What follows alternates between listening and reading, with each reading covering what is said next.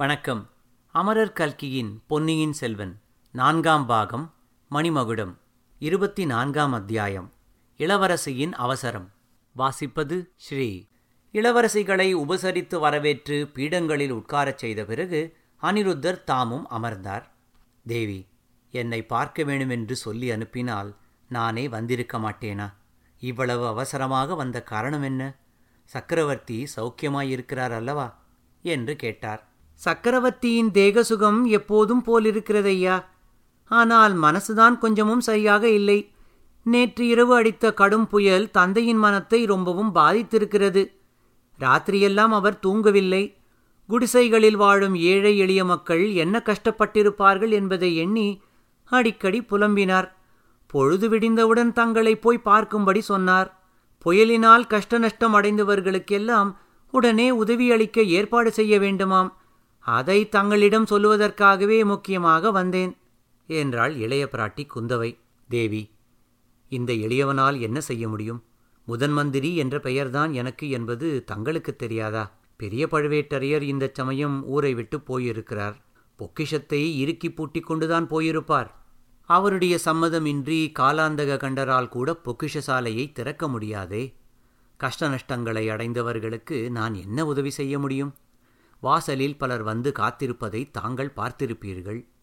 ஆனால் அவர்களை பார்ப்பதற்கே எனக்கு வெட்கமாயிருக்கிறது.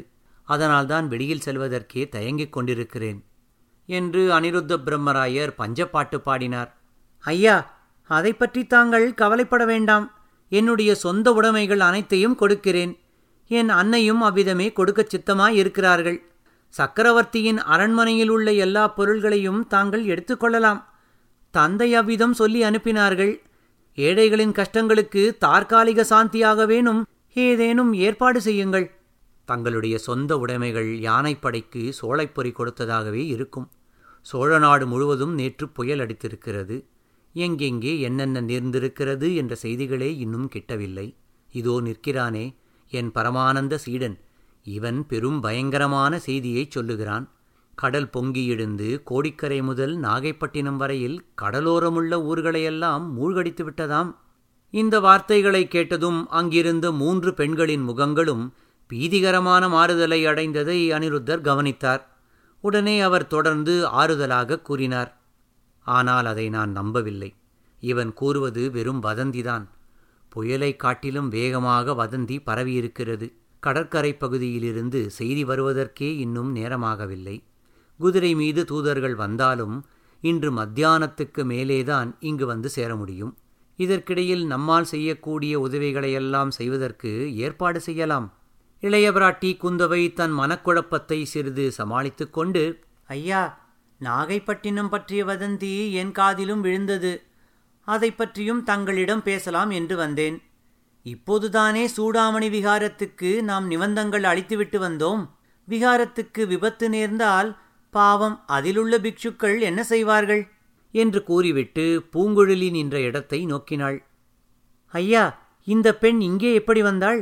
கோடிக்கரை தியாகவிடங்கரின் மகள் பூங்குழலி அல்லவா இவள் என்று வினவினாள். ஆமாம், தியாகவிடங்கரின் குமாரிதான். ஆனால் அவரைப்போல் சாதுவல்ல. ரொம்ப பொல்லாத பெண். தனக்கு சம்பந்தமில்லாத காரியங்களில் தலையிட்டு தொந்தரவு விளைவிப்பவள் என்றார் முதன் மந்திரி. இளையபிராட்டிக்கு வேறுவித ஐயப்பாடு தோன்றியது.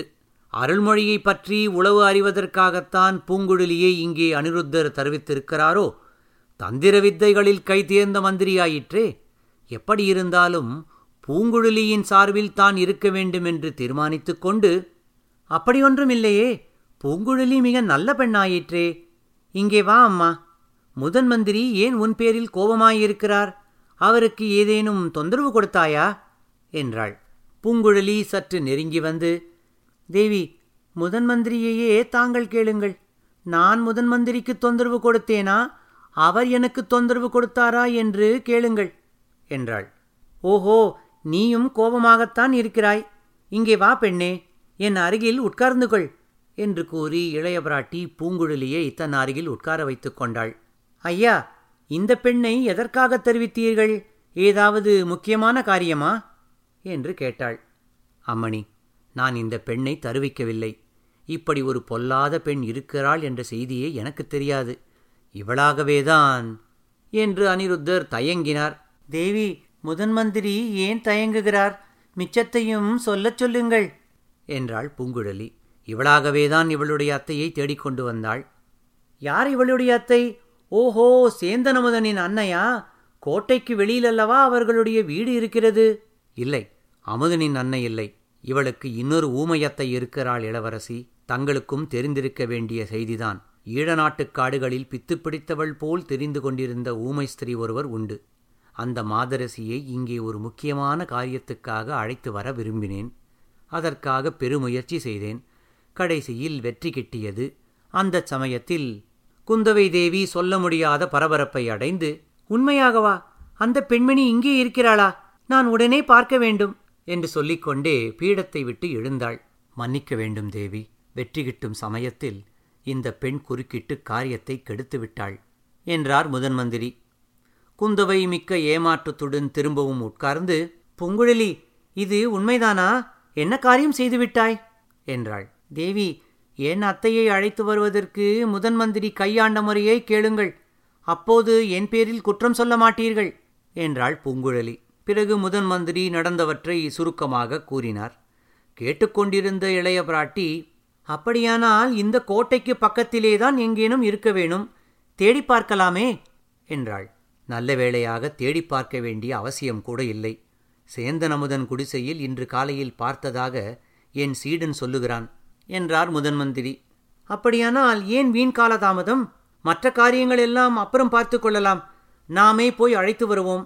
தாங்கள் வருவதற்கில்லாவிட்டால் நான் போய் வருகிறேன். வானதி, புறப்படு, போகலாம் என்றாள். ஆழ்வார்க்கடியான் அப்போது குறுக்கிட்டு, தேவி, சற்று யோசித்து செய்ய வேண்டும். புதிய மனிதர்கள் கூட்டமாய் வருவதைக் கண்டால் அந்த அம்மாள் மிரண்டு ஓடிவிடலாம். பிறகு புயலை பிடித்தாலும் அந்த அம்மணியை பிடிக்க முடியாது என்று சொன்னான். ஆம், திருமலை சொல்லுவது சரிதான். நம்மை பார்த்ததும் பூங்குழலியின் அத்தை மிரண்டு ஓடத் தொடங்கிவிடலாம். நமது பிரயத்தனமெல்லாம் வீணாகிவிடும். நீ என்ன யோசனை சொல்கிறாய் திருமலை என்று முதன் மந்திரி கேட்டார். இந்த பெண்மணியையே போய் அழைத்து வரும்படி சொல்லுங்கள். இந்த உலகத்தில் அந்த மாதரசியை கட்டுக்குள் வைக்கக்கூடியவர்கள் 2 பேர்தான். அவர்களில் இந்த பெண் ஒருத்தி. இன்னொருவர் யார் என்று முதன் மந்திரி கேட்டதற்கு ஆழ்வார்க்கடியான் சிறிது தயங்கி, இன்னொருவர் கடலில் மூழ்கிவிட்டதாக ஊரெல்லாம் வதந்தியாய் இருக்கிறது என்றான். குந்தவை தேவி அதை கவனியாதவள் போல் பூங்குழலியை பார்த்து, கரையர் மகளே, உடனே போய் உன் அத்தையை இங்கே அழைத்து வா. அவளுக்கு இங்கே ஒரு கெடுதியும் நேராது. மிக முக்கியமான காரியமாக உன் அத்தையை உடனே நான் பார்க்க வேண்டியிருக்கிறது. எனக்காக இந்த உதவி செய்வாய் அல்லவா என்றாள். ஆகட்டும் அம்மா, முயன்று பார்க்கிறேன். ஆனாலும் முதன் மந்திரி இப்படிப்பட்ட உபாயத்தை கடைபிடித்திருக்க வேண்டியதில்லை. முன்னாலேயே எனக்கு தெரிந்திருந்தால். ஆமாம், விஷயங்களை மறைத்து வைப்பதில் இம்மாதிரி அசந்தர்ப்பங்கள் நேரத்தான் நேருகின்றன. அதை நானே உணர்ந்து வருத்தப்பட்டு கொண்டிருந்தேன். சீக்கிரம் அத்தையை அழைத்து கொண்டு வா. அதற்கு பிறகு இன்னொரு முக்கியமான வேலை உனக்கு இருக்கிறது என்றாள் இளைய பிராட்டி. திருமலை, நீயும் இந்த பெண்ணோடு போய்விட்டு வா. கோட்டை வாசல் வழியாக நீங்கள் வருவதில் ஏதேனும் சிரமமிருந்தால் நமது அரண்மனைக்கு வரும் இரகசிய வழியில் அழைத்து கொண்டு வா என்றார் அனிருத்தர். பூங்குழலியும் ஆழ்வார்க்கடியானும் போன பிறகு குந்தவை முதன் மந்திரியை பார்த்து, ஐயா, வாசலில் வந்து காத்திருப்பவர்களுக்கு சொல்ல வேண்டியதை சொல்லி அனுப்பிவிட்டு வாருங்கள். மிக முக்கியமான காரியங்களை பற்றி தங்களிடம் ஆலோசனை கேட்க வேண்டியிருக்கிறது என்றாள். இதோ வந்து விடுகிறேன் தாயே, எனக்கும் தங்களிடம் பேச வேண்டியது இருக்கிறது என்று சொல்லிவிட்டு அனிருத்தர் சென்றார். இத்தனை நேரமும் மௌனமாக இருந்த வானதி, அக்கா, பூங்குழலிக்கு இன்னொரு முக்கியமான காரியம் என்ன வைத்திருக்கிறீர்கள்? மறுபடியும் நாகைப்பட்டினத்துக்கு அனுப்பப் போகிறீர்களா என்று கேட்டாள். ஆம் வானதி, நீ வீணாக கவலைப்படாதே. பொன்னியின் செல்வனுக்கு ஆபத்து ஒன்றும் நேர்ந்து விடாது. நானும் அவளுடன் நாகைப்பட்டினத்துக்கு போகிறேனே அக்கா. நீ போய் என்ன செய்வாய்? உன்னை காப்பாற்றுவதற்கு வேறு யாராவது வேண்டுமே. அந்த ஓடக்காரிக்கு என்னை கண்டால் பிடிக்கவே இல்லை அக்கா. எப்படியடி அவள் மனத்தை நீ கண்டுபிடித்தாய்? என்னுடன் அவள் பேசவே இல்லை. நீயும் அவளோடு பேசவில்லை, அவளும் உன்னோடு பேசவில்லை. நான் அடிக்கடி அவள் முகத்தை பார்த்து கொண்டிருந்தேன். அவள் என்னை ஒரு தடவை கூட திரும்பி பார்க்கவில்லை. அவளுக்கு ஏதோ என் பேரில் கோபம். ஆமாமடி வானதி, இந்த நாட்டிலுள்ள கல்யாணமாகாத கன்னிப்பெண்களுக்கெல்லாம் உன் பேரில் கோபமாய்த்தான் இருக்கும். அதற்காக நீ வருத்தப்படுவதில் பயனில்லை என்று சொன்னாள் இளைய பிராட்டி குந்தவை தேவி. இத்துடன் 24ஆம் அத்தியாயம் இளவரசியின் அவசரம் நிறைவடைந்தது. நன்றி, வணக்கம்.